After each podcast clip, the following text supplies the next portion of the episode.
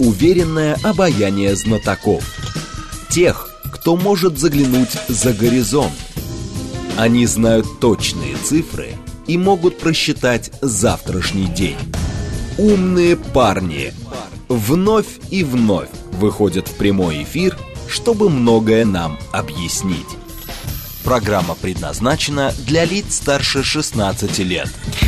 15.06, столица, радиостанция «Говорит Москва». У микрофона Евгения Волгина. Всем э, добрый день. Программа «Умные парни». Александр Михайлов к нам пришел, руководитель Бюро военно-политического анализа. Здрасте, Александр.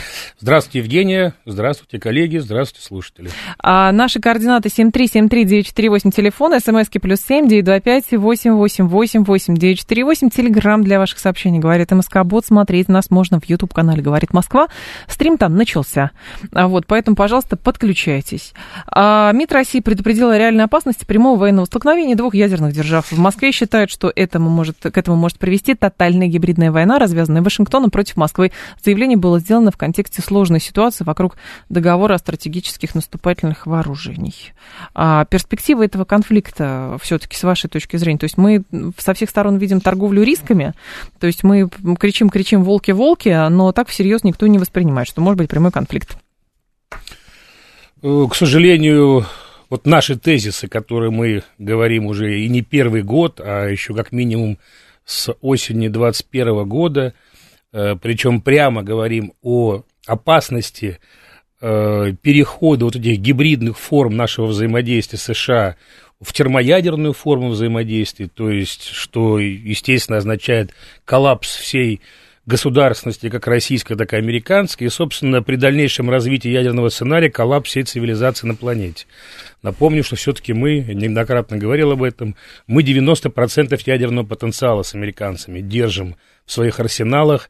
Это огромный запас ядерного оружия, по ряду, ну, разные есть оценки вот у наших экспертов, в том числе и зарубежных, но этого количества накопленных боеприпасов сейчас на, на планете хватит примерно, чтобы 10-12 раз э, подряд уничтожить планету Земля или ну, уничтожить ближайшие десятилетия на ней жизнь, скажем так. То есть сама, конечно, планета полетит дальше, но, мы но же понимаем, что среди политиков все равно самоубийц нет. Может быть, жесткий расчет, может быть, вот. просчет где-то, но самоубийц, которые готовы, что называется, весь мир в труху, лишь бы другому не досталось, ну, это вряд ли. А вы знаете, на Западе сложилось, давно уже сложилось немножко другое коллективное убеждение, что Россия это все-таки государство э, не в такой степени опасности, как, допустим, в этом отношении можно относиться к КНДР. То есть Россия предсказуемое государство, инертное во, всей, во своей внешней политике государство, по мнению Запада, я имею в виду. И то, что Россия никогда не перейдет э, линии вот этих стратегических договоренностей, которые были э, у нас заключены еще при, при заключении СНВ-1 США, и то, что Россия все-таки первый никогда э, обезоруживающий ядерный удар, массированный ядерный удар не нанесет. Вот это убеждение, оно сложилось у наших западных бывших партнеров, причем уже на коллективном уровне. Причем, если мы послушаем риторику депутатов Европарламента, ряда крупных общественных деятелей uh-huh. Запада, они говорят уже открыто, что хватит бояться России, там нет никакого ядерного оружия, если есть, оно давно там заржавело, сгнило и не работает. То есть до такой степени уже упрощения той ситуации, которая есть на самом деле, дошли там на Западе, и самое главное, что никто не вправляет этим деятелям мозги. А вам не кажется, что у нас взаимный процесс, потому что мы сами упрощаем а, те процессы, которые происходят в Штатах? То есть, если они упрощают, что у нас все проржавело и сгнило давным-давно, и бельем просло, то мы говорим, слушайте, да их танки это ерунда полная, да что они куда доставят, да и вообще они сейчас загнутся, да и денег у них, вон, смотрите, потолок госдолга какой, все они рухнут, все друг друга недооценивают, потому что хотят э, исходить просто из понятной для них концепции, но не всегда это соотносится с реальностью согласитесь. Э, не соглашусь. Почему? Потому что мы не должны сравнивать вопросы поставок вооружений, например, бронетехники, или даже вопросов военной авиации с вопросами распространения ядерного оружия. Дело в том, что ни один танк и ни один самолет военный не принесут такого ущерба, который принесет даже компактный я тактический подход. ядерный я про боеприпас. Подход. подход, я еще раз говорю, подход должен быть дифференцированный и прежде всего разносторонний. То есть одно дело бодаться с Западом по поводу поставок тяжелых вооружений. Это вопрос довольно дискуссионно емкий, потому что и Россия может своим военно-техническим партнерам поставлять тяжелые вооружения. И нас пока в этом никто не ограничивает, кроме санкционных мер, которые возложены на наш оборонно-промышленный комплекс. Но у нас семь десятков государств продолжают с нами общаться и покупать, либо пролонгировать контракты по вооружениям. То есть надо не забывать о том, то, что у нас тоже есть права распространять свои вооружения. Ну, это понятно. И у но... американцев есть такое право, да. и у европейцев есть такое право. Мы не можем запретить, допустим, европейцам или американцам поставить танки третьей стороне. Не можем. Но мы можем указать им на дняу о договоре о нераспространении ядерного оружия. И Путин вместе с нашей командой внешнеполитических переговорщиков тогда, в 2021 году, вместе с Лавровым, Ушаковым и другими коллегами, неоднократно говорили об опасности именно ядерного сценария. Вот что нас больше всего беспокоит. И, на наш взгляд, эта проблема должна беспокоить и западное сообщество гораздо больше, чем вопросы каких-то демократических основ в некоторых странах, либо тем более вопросы какой-то демократии на Украине. То есть а Нет, ну это же дело, повод, слушайте, ну, ну это же просто А нам повод. подменяет понятие. Вместо того, чтобы нам ответить, почему, допустим, Америка нарушила договор о нераспространении ядерного оружия и разместила в пяти странах иностранных государствах свое ядерное оружие, они на этот вопрос нам не отвечают. Потому что они говорят, мы можем это сделать. Они говорят, что а мы нарушаем и все. Да? Мы нарушаем да? и все. А что вы нам сделаете, говорят они? Вот. И вот, значит, мы переходим э, на платформу не правового диалога, а на платформу диалога под названием «Кто сильнее, тот и прав». Да давно вот пора я сильнее, уже. я давлю. Да просто давно вы пора сильнее, уже перейти вы на давите. это, конечно. Вот видите, и вот мы уже с вами перешли к милитаристской риторике. Так давно пора и нам, как американцы, значит, тряхнуть стариной, начать распространять ядерное оружие по миру, начать его размещать в разных странах мира. Возможно, такой сценарий. Понимаете, в чем дело? Чтобы пересмотреть условия договора, Какого для этого, договора? да любого, нужно для Давайте этого... к какому-то договору какой-то... подойдем конкретно. Нет, конкретно я Их даже... несколько вам... у нас, которые еще работают в США. Которые, да. Например, договор, который уже не работает, это договор о ракетах средней и меньшей дальности. Угу. Когда-то этого договора не было вообще. Но потом асимметричные действия со стороны Советского Союза позволили сторонам сесть за стол переговоров. До этого была история с Карибским кризисом и так далее. То есть асимметричные действия силового характера. Вот о чем речь. Приглашение к диалогу через то, что, товарищи, а мы можем и вот так, понимаете? Никто не говорит о том, что а давайте жахнем по Варшаве, и тогда они тут же все испугаются. Нет, это примитивно абсолютно, и никому не нужно. Речь идет о демонстрации, потому что политика во многом это демонстрация. Я, кстати, с вами в этом плане абсолютно согласен. Я вот сейчас, говоря о наших взаимоотношениях, по-моему, ни разу не упомянул о договоре, о запрете ядерных испытаний в трех средах, которые мы очень четко его соблюдаем. А стоит ли его соблюдать? Действительно, когда наши партнеры, бывшие по коллективной стратегической безопасности, по сути, порвали все договоренности. Вот я и у себя в телеграм-канале об этом пишу, неоднократно заявлял и в радиоэфире, что, на мой взгляд, мы должны использовать ту же самую ядерную инфраструктуру, которая есть у нас на новой земле, инфраструктуру, которая позволяет нам проводить ядерные, наземные, воздушные испытания. И не обязательно делать такие испытания, которые, извините меня, ну, приведут к каким-то последствиям экологического либо сейсмического характера. Вполне возможно проводить испытания там, бегатонных боеприпасов, но с носителями на новых принципах. То есть, условно говоря, мы неоднократно говорили Западу, что у нас есть целый ряд военных разработок, поставленных на вооружение, основанных на новых физических принципах. Мы их к сожалению, не демонстрируем, во всяком случае, в открытом информационном поле. Мы имеем самый большой в мире ядерный арсенал, самый большой в мире, даже больше, чем американский, по количеству боеприпасов мы никак не демонстрируем свои ядерные возможности, потому, потому что, мы, мы связали себя мы, по рукам да, договорами. не делаем того другого. Американцы, в свою очередь, спокойно нарушают договор о нераспространении ядерного оружия, размещая в Голландии, в Бельгии, в, в Германии и, тоже говорит, но вы, и так вы далее, в Италии, и Турции свои ядерные бомбы Б-61-12. Мы на это можем только ну, говорить риторически. Мы обращаемся мы к ноты, Западу. ноты, как это, разочарование ну, вы вспомните, или как что это нам называется? ответили в ноябре-декабре 2021 года, когда мы попросили американцам выполнить два условия. Первое, главное, вывести ядерное оружие свое с территории Европы. Второе, вывести тяжелое вооружение с Украины и прекратить накачивать это государство своими Они вооружениями. говорят, а что вы нам сделаете? Нам улыбнулись и сказали, а с чего вообще нам ставить условия? Кто Конечно. вы такие? Ну. Вот кто вы такие на международном поле? А потом вы проигравшая подумали, сторона, что... вы проиграли холодную войну. Так они к нам и относились до начала специальной военной операции. Сейчас заметьте. Или это было их расчетом, в том числе, чтобы СВО началась. Вы знаете, на мой взгляд, э, одна из целей, которую преследовал не коллективный Запад, а именно Вашингтон, это, конечно, устроить бойню славянских народов в Восточной Европе.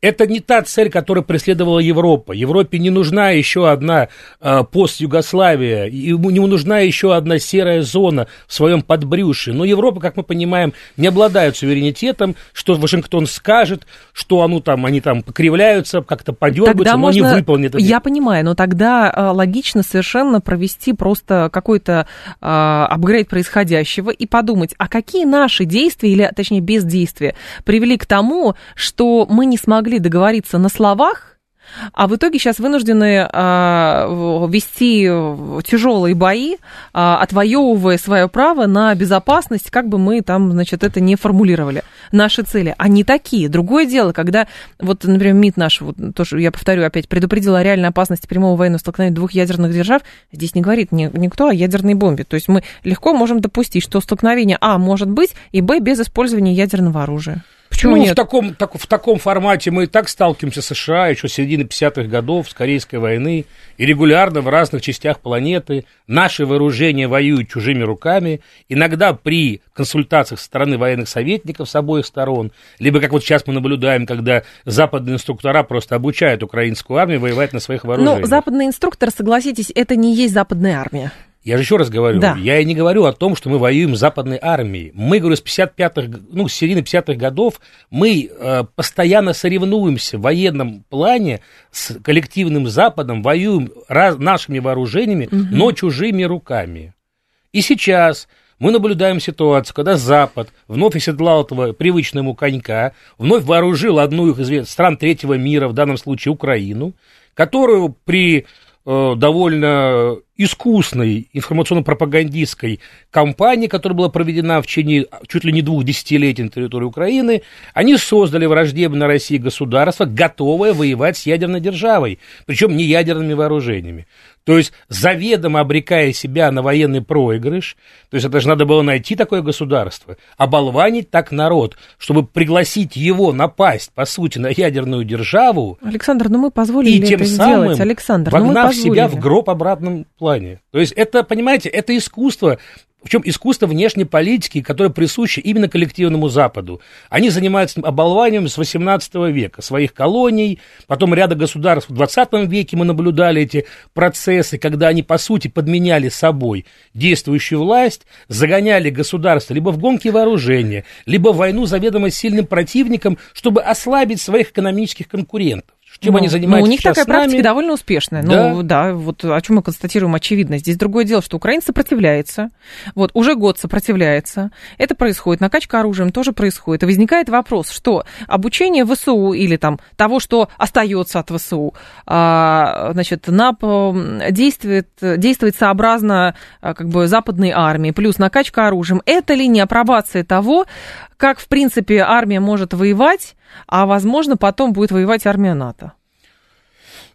Я, честно говоря, не верю в то, что армия НАТО будет воевать с российской армией впрямую. И этот сценарий не почему? рассматривают. Почему? Ну, потому что этот сценарий приведет к ядерной войне. Да почему приведет-то? Ну, если поляки какие-нибудь придут, если, какая ядерная война? Ну, представьте себе, что все страны НАТО берут свои неядерные вооружения. Это тысячи самолетов, тысячи бронетехники. Так. И начинают наступление под своими флагами на российскую территорию. Вы себе это вот в реальности представляете? Нет, почему все, во-первых? Ну, вы же говорите НАТО, а Но НАТО это, это 30 все. государств практически. А я говорю не про всех. А кто тогда? Хорошо, та же самая Польша. Для начала. Та же самая Польша. Хорошо, нападет на Россию, получит том, ядерный что... удар по своей территории. Но она Украина, не нападет. Подождите, Украина Поймите, не получает она, ядерного удара, нападая Украина на Белгород. Не, Украина, понимаете, какой момент? Какой? Украина не обладает ядерными вооружениями, Украина не является членом НАТО, Соответственно, есть, допустим, на нас нападает Польша, на нас нападает все НАТО, понимаете, в пятой статье. Мы же тоже э, немножко разбираемся в законах, в том числе и внутренних уставах НАТО. Нет, а у них есть еще операции союзнических сил, когда по желанию не все страны по желанию НАТО никогда участвуют в НАТО ничего не бывало. Давайте отойдем от слова по желанию. По приказу из Вашингтона. Вся коалиция всегда создавалась, независимо в каком конфликте участвовала НАТО. Ключевой здесь не обязательно все страны. Вот, вот именно поэтому НАТО нас не нападет. Именно поэтому не нападет, потому что независимо одно государство НАТО нападет, либо все нападут. Мы имеем право, согласно нашей доктрине, применять стратегические ядерные вооружения. На это там никто не пойдет. А вот бодать Россию, кусать, колоть и прочим и прочим руками третьих стран – в нашем, особенно нашего постсоветского пространства, что еще бьет нам, извините, по морально-психологическому состоянию общества, потому что наши близкие, наши соседи, наши родственники. И вот травить нас нашими же близкими государствами, вот это задача Запада. Но перейти к конфликту военному НАТО против России, это равноценно ядерному конфликту, я еще раз говорю, этого не произойдет в а, объективной реальности. Какие варианты э, возможны? Просто, понимаете, вы говорите, они имеют там... что Они делают, как они считают нужно. Вот в чем дело. Давайте разделим слово «они» на две составные части. Есть мнение Вашингтона, а есть подчиненный ему Евросоюз, который тоже вякает свое мнение, но его особо никто не слушает. И вот две позиции абсолютно разные. Вашингтон, вот то, что мы с вами говорим, это все воля Вашингтона. Это он хочет войну славян на территории Восточной Европы. Это он хочет непрекращающуюся войну Восточной Европы а руками мы ему это европейцев. Позволяем. Подождите, Александр, ну, с вашей точки зрения, получается, что это Вашингтон хочет, и он это получает. Он уже год это ну, получает. Как получает? Или подождите, 8 лет даже, начиная с 2014 года. Подождите, давайте вот Но сколько людей с обеих сторон уже погибло? Ну, подождите, Евгений, ну, давайте посмотрим на ситуацию в реальности. Давайте. В марте месяце коллективного Штонг заявлял, от российской экономики не останется ничего, все будет порано в клочья, мы вводим глобальные санкции, мы согласуем антироссийскую коалицию. Э, ну. Буквально ну. неделю назад международный Ой, ой, этот самый Международный, Международный валютный фонд сказал, что да, да что экономика не удалось. России подрастает. Ну и что? Это раз. Второй момент. Когда начать поставки вооружений, да. тяжелых вооружений, начались они с марта месяца. Так. Прямые и открытые. Запад заявил, что в лучшем случае к концу лета, а даже к началу осени будет капитуляция России, возврат территории Украины и так далее. Это кто говорил Ничего. Целый ряд европейских лидеров, от Урсулы фон дер Ляйен и Мишеля, заканчивая ну, крупными лидерами Европарта. Ну, мало Читайте, что, пожалуйста, мало что они говорят. Заявление марта месяца, очень интересно. Я готов даже выборку предоставить, специально, если к следующий раз пригласить. Вот я они в говорили, 16 они лет, поэтому я могу найти они, что там. Они в марте-апреле соревновались в прогнозах, как развалится Россия в этом году. Не развалилась. Мало того, начиная с ноября месяца прошлого года, НАТО взвыло всеми своими, так сказать, утюгами и голосами о том, что оказывается на Украине снарядный голод, это раз, и второй голод тяжелых вооружений, что Россия бьет по пусковым, по тяжелым артиллерийским установкам, по танкам. Я, кстати, напомню по поводу танков. Более 350 танков было уничтожено только в январе этого года. Вот Шойгу недавно доложил. Понимаете, вот мы слушаем вот, эту всю, э, вот этот весь спектакль, вот эту всю комарилью, которая там в той банке с пауками все ссорится по поводу тяжелых танков, 14 танков, 28 танков, 51 танк. Но мы не, даже не понимаем объемы, э, вот тот масштаб боевых действий, который протекает сейчас на Донбассе, ту линию фронта, которая протяженная 1200 километров, это и глубину фронта, глубину театра военных действий, она, она на несколько десятков километров. Это, большая, это очень большая концентрация вооружений и личного состава. По сути, таких военных действий на территории Европы, не велось, ну, наверное, с начала 90-х годов, да и то, когда развалилась Югославия, там не было такой концентрации вооружений. Это самый мощный военный конфликт, по сути, Второй мировой войны. Вот говорить о том, то, что Россия сейчас в нем как-то, вернее, Америка достигла своих результатов, вот кроме того, что настроила украинский и русский народ, и то, я лично считаю, это составная часть одного все-таки народа, как бы не хотели наши западные партнеры произошло, клин. это ключевое, понимаете, Александр? Все остальные цели не были достигнуты. Подождите, во-первых, а, конфликт еще не завершен. Не Это завершен. отдельный разговор как. Во-вторых, Запад а, может никуда не спешить. И если у них не получился... Как не может никуда не спешить? У них, если не получился, условно, с их точки зрения, блицкрик какой-то, не факт, что у них есть план Б, план В, план С и так далее. Другое дело, что мой основной посыл и мой основной вопрос. Как сделать так, чтобы планы Вашингтона, как вы говорите, а, прекратили реализовываться? То есть, почему тяжелое вооружение до сих пор может доезжать до линии фронта? Почему почему оно не уничтожается на подступах? Ну, это очень хорошо задать вопрос нам, да, экспертному цеху, которые ни за что не отвечают и не имеют права подписи э, в ну, как вы это да? понимаете? Как ну, раз? я понимаю по-своему то, что, во-первых, наше государство создает возможности, э, оно планирует следующие фазы специальной военной операции, для того, чтобы, по сути, ну, на мой взгляд, опять же, очистить это пространство, которое скоро будет частью Российской Федерации, в будущем, возможно, от всех тех, кто не желает жить в нашей стране, не желает становиться частью нашего общего мира. То есть им дают возможность уйти. Кому? Кому? Всем, кто останется на той части Украины, которая еще считается подконтрольной киевскому режиму, им будет считаться. Но это мое личное мнение. Потому что я бы, конечно, бы эти все возможности на физическом уровне, ну, по сути, просто уничтожил. Как туннели, так и въезды в Украину западной стороны, так и все основные транспортные магистрали. Но, опять же, мы не принимаем военно-политических решений. Мы эксперты, мы можем только разговаривать о ситуации, анализировать процесс.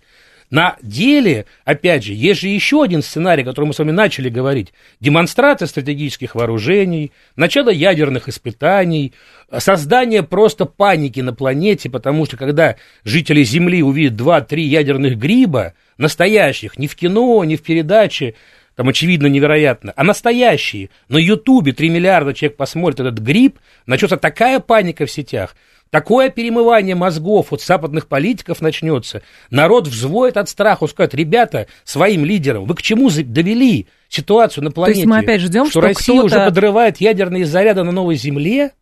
А что будет завтра? А завтра волна цунами придет на Британию, десятиметровая, из-за какого-нибудь подводного испытания. И что останется от этого острова?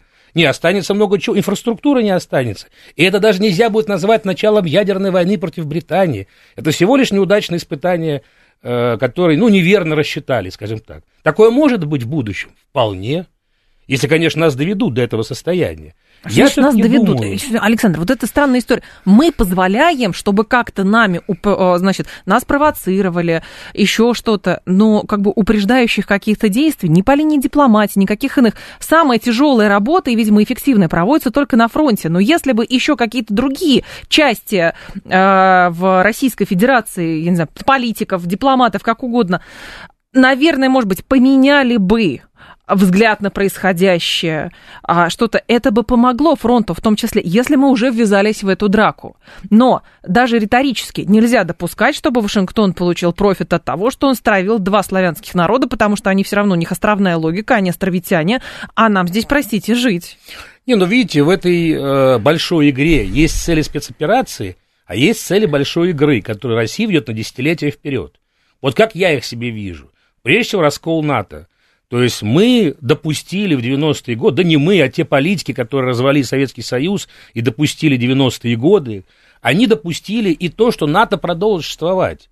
По-хорошему нужно было договариваться о Раз в распуске НАТО, после распуска Ассоциация Варшавского договора. Логика существования НАТО исчезла. Но мы допустили то, что Было она предложение продолжила. вступить, э, включить Россию в НАТО, понимаете? Были, Это, были. Я даже помню троллинг, совместное но... учение наших войск да? с НАТО в 90-е годы. Всякое было. Я там учился в военном университете, это все прекрасно помню, и нам говорили, мы, у нас наша академия была побратимом Вестпойнта в Америке, приезжали делегации, была такая дружба, мир, жвачка, все это прекрасно помню. Слава богу, эти времена кончились, потому что тогда нас рассматривали, вот нашу ельцинскую Россию, как просто, знаете, ну, проигравшая страна, с ним Александр, делать, хватит угодно. уже про ельцинскую Россию. 23-й год на дворе. Но Давайте сколько можно постоянно год. говорить. Все, ельцинская Россия и прочие какие-то промахи привели к тому, что проходит сейчас между Россией и Украиной. Это совершенно очевидно. Другое дело, что нужно же как-то менять, видимо, отношение к этому. Смотрите, давайте вот почувствуем вообще, что происходит в реальности. Да. С ноября месяца завыла НАТО. Помните, я начал об этом говорить? Началась вот эта весь банка с пауками, заелозила, зашевелила, стала подсчитывать денежки и вооружение. Их становится все меньше. Да. Сейчас, по сути, э, вообще разговор о возможностях Европы поставлять тяжелое вооружение уже сводится к просто, знаете, вот э, отдать свое, снять с себя рубаху и отдать Украине. Если раньше мы покупали, собирали, где-то пылесосили по складам, то теперь вопрос очень четкий. Ну, так они сделают Расчехляйте это. собственное вооружение. Ну, да. Их тоже не намного хватит. Давайте посчитаем количество вооружений в арсеналах Европы. Вопрос, насколько это все можно затянуть, чтобы конвейеры начали вот. снова работать. На несколько месяцев. Но все равно же это может быть, понимаете? Э, это может быть, это придет к следующему этапу понимания Западом проигрышности всей своей кампании.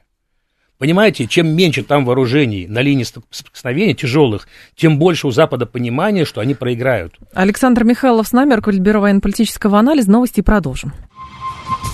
Уверенное обаяние знатоков. Тех, кто может заглянуть за горизонт. Они знают точные цифры и могут просчитать завтрашний день. Умные парни.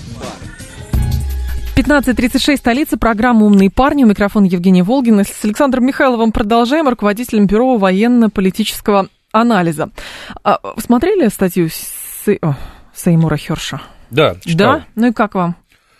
Две позиции у меня есть Давайте. по этому поводу. Ну, одна позиция, то, что э, статья могла выйти, конечно, и раньше, но даже то, что она вышла сейчас, по прошествии э, почти полгода после этих событий, да. Э, даже, извини, какого полгода, уже целого года с момента подрыва, э, в сентябре, да, подорвали. подорвали. Угу. Говорит, с одной стороны, о том, то, что это все-таки внутренняя политическая игра в США – потому что этот материал явно был, на мой взгляд, заказан командой Трампа.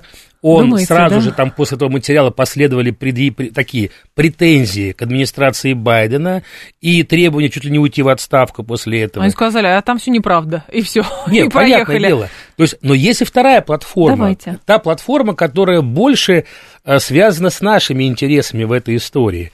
То есть, по большому счету, вот я сегодня утром специально мониторил западную прессу, Э, мне было больше всего интересно, какая реакция будет у немецкой прессы. Никакой. Потому что вам взорвали, ваши же партнеры, ваши же старшие братья по НАТО. Никакой, да? Никакой. Естественно. Только два немецких СМИ, которые относятся к оппозиционным политическим партиям, с утра писали об этом. Все ключевые немецкие, вот топовые средства массовой информации просто промолчали. И представляете, что было бы, если бы условный Херш написал, это взорвали русские, 100% э, информация. Мало того, представляете... Кто бы об этом не писал бы? Представьте теперь на месте политического руководства Германии. Вам поломали проект стоимостью в 30 миллиардов евро. Вы вложили свои деньги в него. Вы планировали получать прибыль с этого проекта. Э, вы планировали просто стать энергетическим хабом Европы после да. реализации этого проекта. Вам подзорвали инфраструктуру, построенную вами Ваш же. лицом окунули просто. Вам лицом окунули, извиняюсь, в чан с дерьмом пресловутый, а вы сидите и слова не говорите. Вы даже не пытаетесь критиковать, вы даже не пытаетесь оправдываться за свое бессилие. И вот знаете, вот я сегодня с коллегами разговаривал, которые занимаются Германией, угу. кто сами эксперты, приехавшие оттуда, они говорят, это просто такой рассинхрон – вот в коллективном представлении о том, что происходит вообще в геополитике у рядового немца, и а, та риторика, которая транслирует немецкое же политическое руководство. То есть там сидят немцы, смотрят на календарь на, на дворе 23 год 21 века, нам, как во времена Советского Союза, газета «Правда» просто докладывает какой-то искусственный нарратив, и да. мы обязаны верить в то, что... А немецкая реакция порадовала меня. Но это же Дания проводит расследование, пусть они объяснят, то есть, подождите, ваши трубы взорвали, вашу прибыль забрали, вас подсадили на американскую энергетическую иглу, вы будете платить в 4-5 раз, ну, да. говоря, на западную иглу, а не на восточную, будете платить в разы больше за поставленные углеводороды. Вы не можете даже сказать свою позицию. Они говорят, план выполнен. Вы можете сказать, ну пусть Дания скажет, что она по этому поводу думает, она же проводит расследование. Говорят, И, понимаете, при этом мы понимаем, с кем мы имеем дело. Так. Мы имеем дело опять как в разговоре с Украиной, как и, к сожалению, в разговоре с Европой, мы опять садимся за стол переговоров с Вашингтоном. И никаких других бенефициаров наших взаимоотношений с Западом больше и нет. И почему мы не можем использовать даже эту информацию? Понимаете, мы все в, говорим, вот, информационная машина Запада, они так работают, они их так оболванивают и так далее. Ну, простите, что-то можно взять оттуда, потому что даже при всем уважении реакция Николая Патрушева на вот эту публикацию была следующая. Он говорит, значит, в публикации говорится о причастности Вашингтона к терактам на газопроводах. Если они сообщили, вы у них и спросите. Я не располагаю информацией, кто подорвал. Это демонстрация демонстрация того, что мы не ведемся как бы эмоционально на такие вбросы или публикации просто. Или мы действительно рассчитываем на то, что нам Вашингтон что-то объяснит? То есть вопрос, вы как, как раз ваша профессия, по-моему, военный журналист, да, по, по специальности. С точки зрения журналистики, ну, представляете, какой это клондайк? Как было можно этим воспользоваться? Ну, во-первых, наши, в том числе и Песков, и ряд других политических деятелей по этому поводу сделали заявление – о том, что наше внешнеполитическое ведомство, о том, что Запад Да. Ну, по сути, обязан отреагировать на, это, на эту статью, но он не реагирует. О том, что материал, вернее, э, то, что факты, изложенные в этой публикации, они, в принципе, коллерируют с пониманием нашей страны о произошедшем ну, типа инциденте. Нового. При этом, когда Патуша говорит, что я не в курсе, кто подорвал, я думаю, что он лукавит. Знает прекрасно э, секретарь Совбеза, кто подорвал эти потоки. Но, видите, нашей верхушке нужно от, от Запада немножко другое. Нужно, чтобы сами пришли. пришли к пониманию и сами признались во всем. Слушайте, это укладывается, кстати, в логику, это недавнее Ведь заявление... там есть свободная пресса, которая может такие вещи поднимать. Свободная пресса? Серьезно? Ну, как бы, ну мы же, опять да? же, говорим, давайте все в больших кавычках. А, ани- анекдот прям. Да, то есть мы же понимаем, что там есть свободная пресса, как бы, которая давно была, должна была расследовать этот инцидент. Ну вот, пожалуйста. Извините, это удар по бюджету Германии, это удар по энергетической независимости всей Европы. Да дело тут не в деньгах, согласитесь. А дело тут не в деньгах, в том-то и дело, даже не в 30 миллиардах. Да мы можем, мы можем это сделать. И что вы сделаете нам, даже если это сделал Хёрш. Хёрш расследовал вот эту вот э, резню ужасную в э, Сонгми, в этой деревне вьетнамской. Он расследовал Уотергейт. И что? И ну, что? вообще ну... этот журналист, он известен своими связями спецслужбами США. Да. Злые языки вовсе называют его сливным бачком ЦРУ, знаете. Поэтому я все-таки думаю, что он сейчас играет нас на одной из двух сторон внутриполитического конфликта в Штатах. Но эта история выгодна нам, потому что, во-первых, она ставит неудобные вопросы европейским лидерам, очень неудобные, на которые им все равно придется ответить, даже своей политической оппозиции. Во-вторых, мы можем играть этой повесткой, а играть очень филигранно, потому что теперь оказывается вот этот весь нарратив, который был построен на том, что Россия якобы сама взорвала, сама что-то организовала. Ну, кто строит, тот взрывает. И понятно. еще буквально шажок назад. Угу.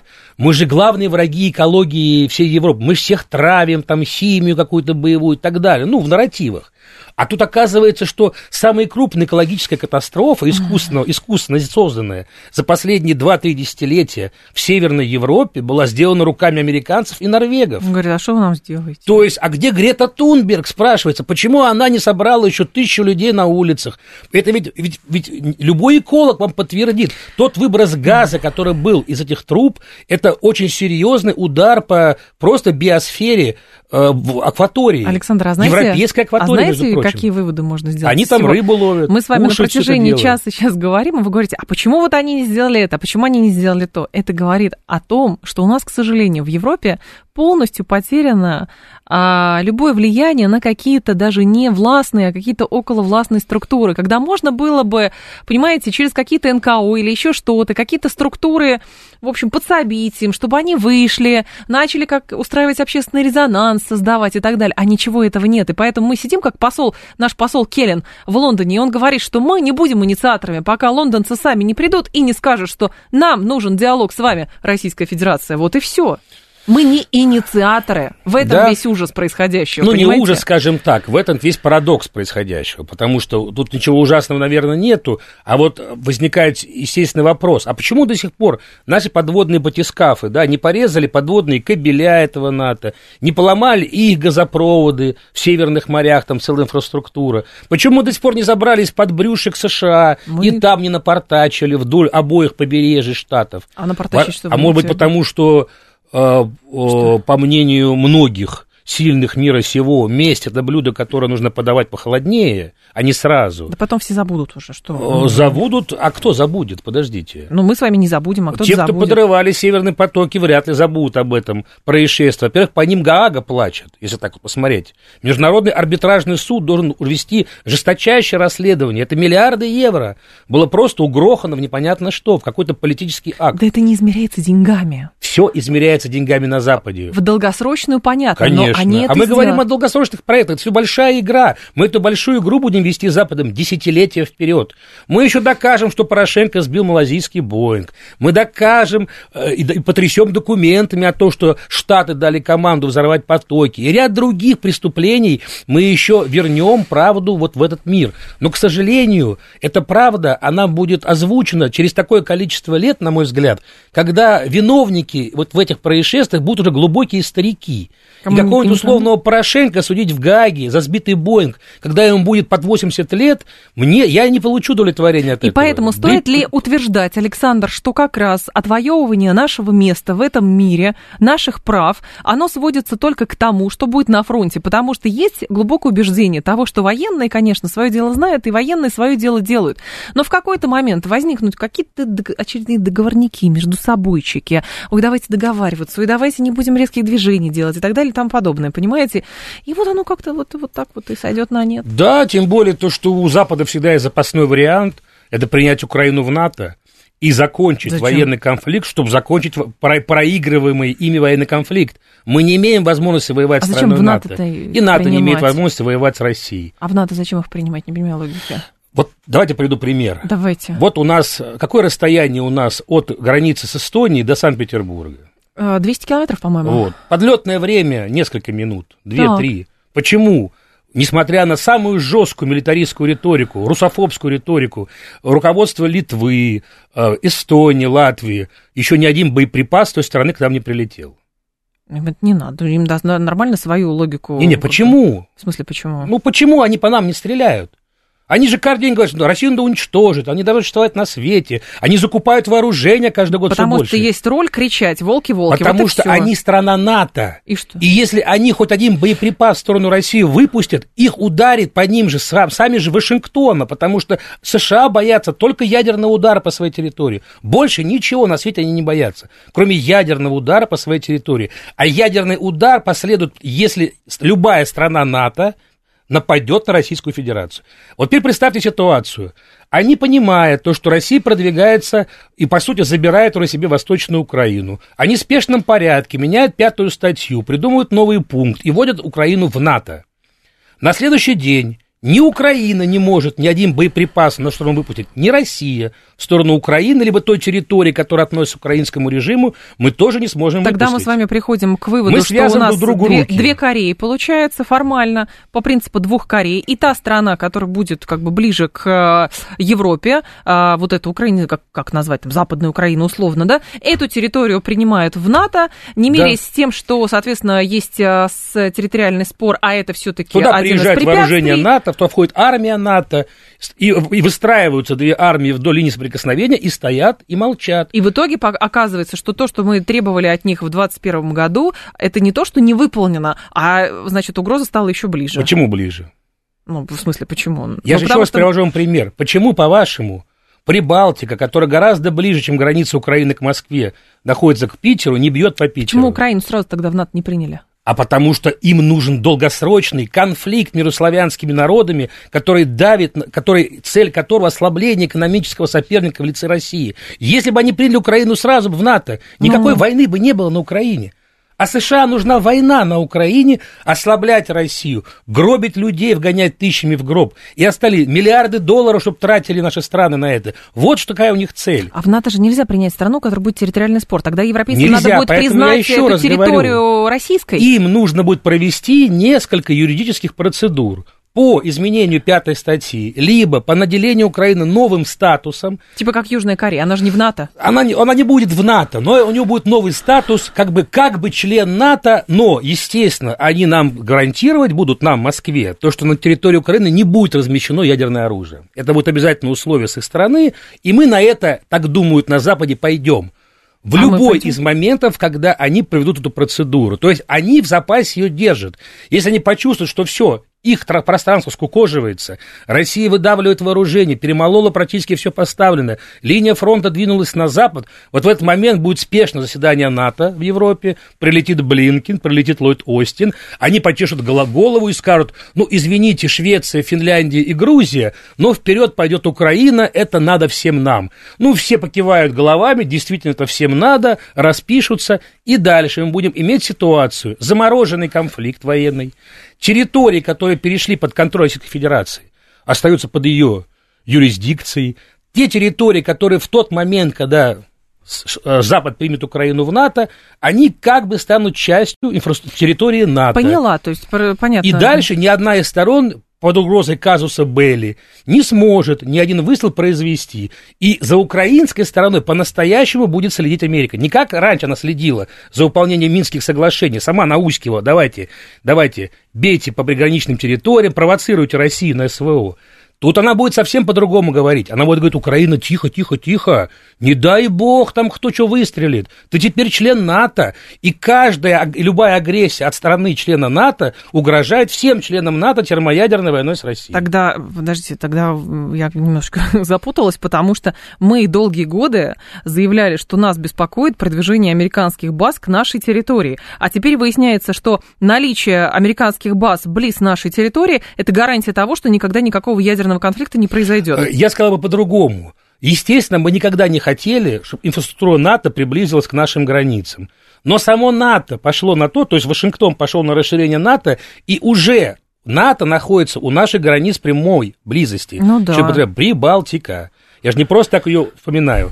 Дело в том, что Украина сама по себе, на мой взгляд, нам гораздо опасней, не являясь членом НАТО, потому что не являясь членом НАТО, очередная отмороженная шайка может и грязную бомбу взорвать, и любые типы боеприпасов где-то на черном рынке перекупить и использовать, потому что понимают, им с той стороны по шапке не дадут.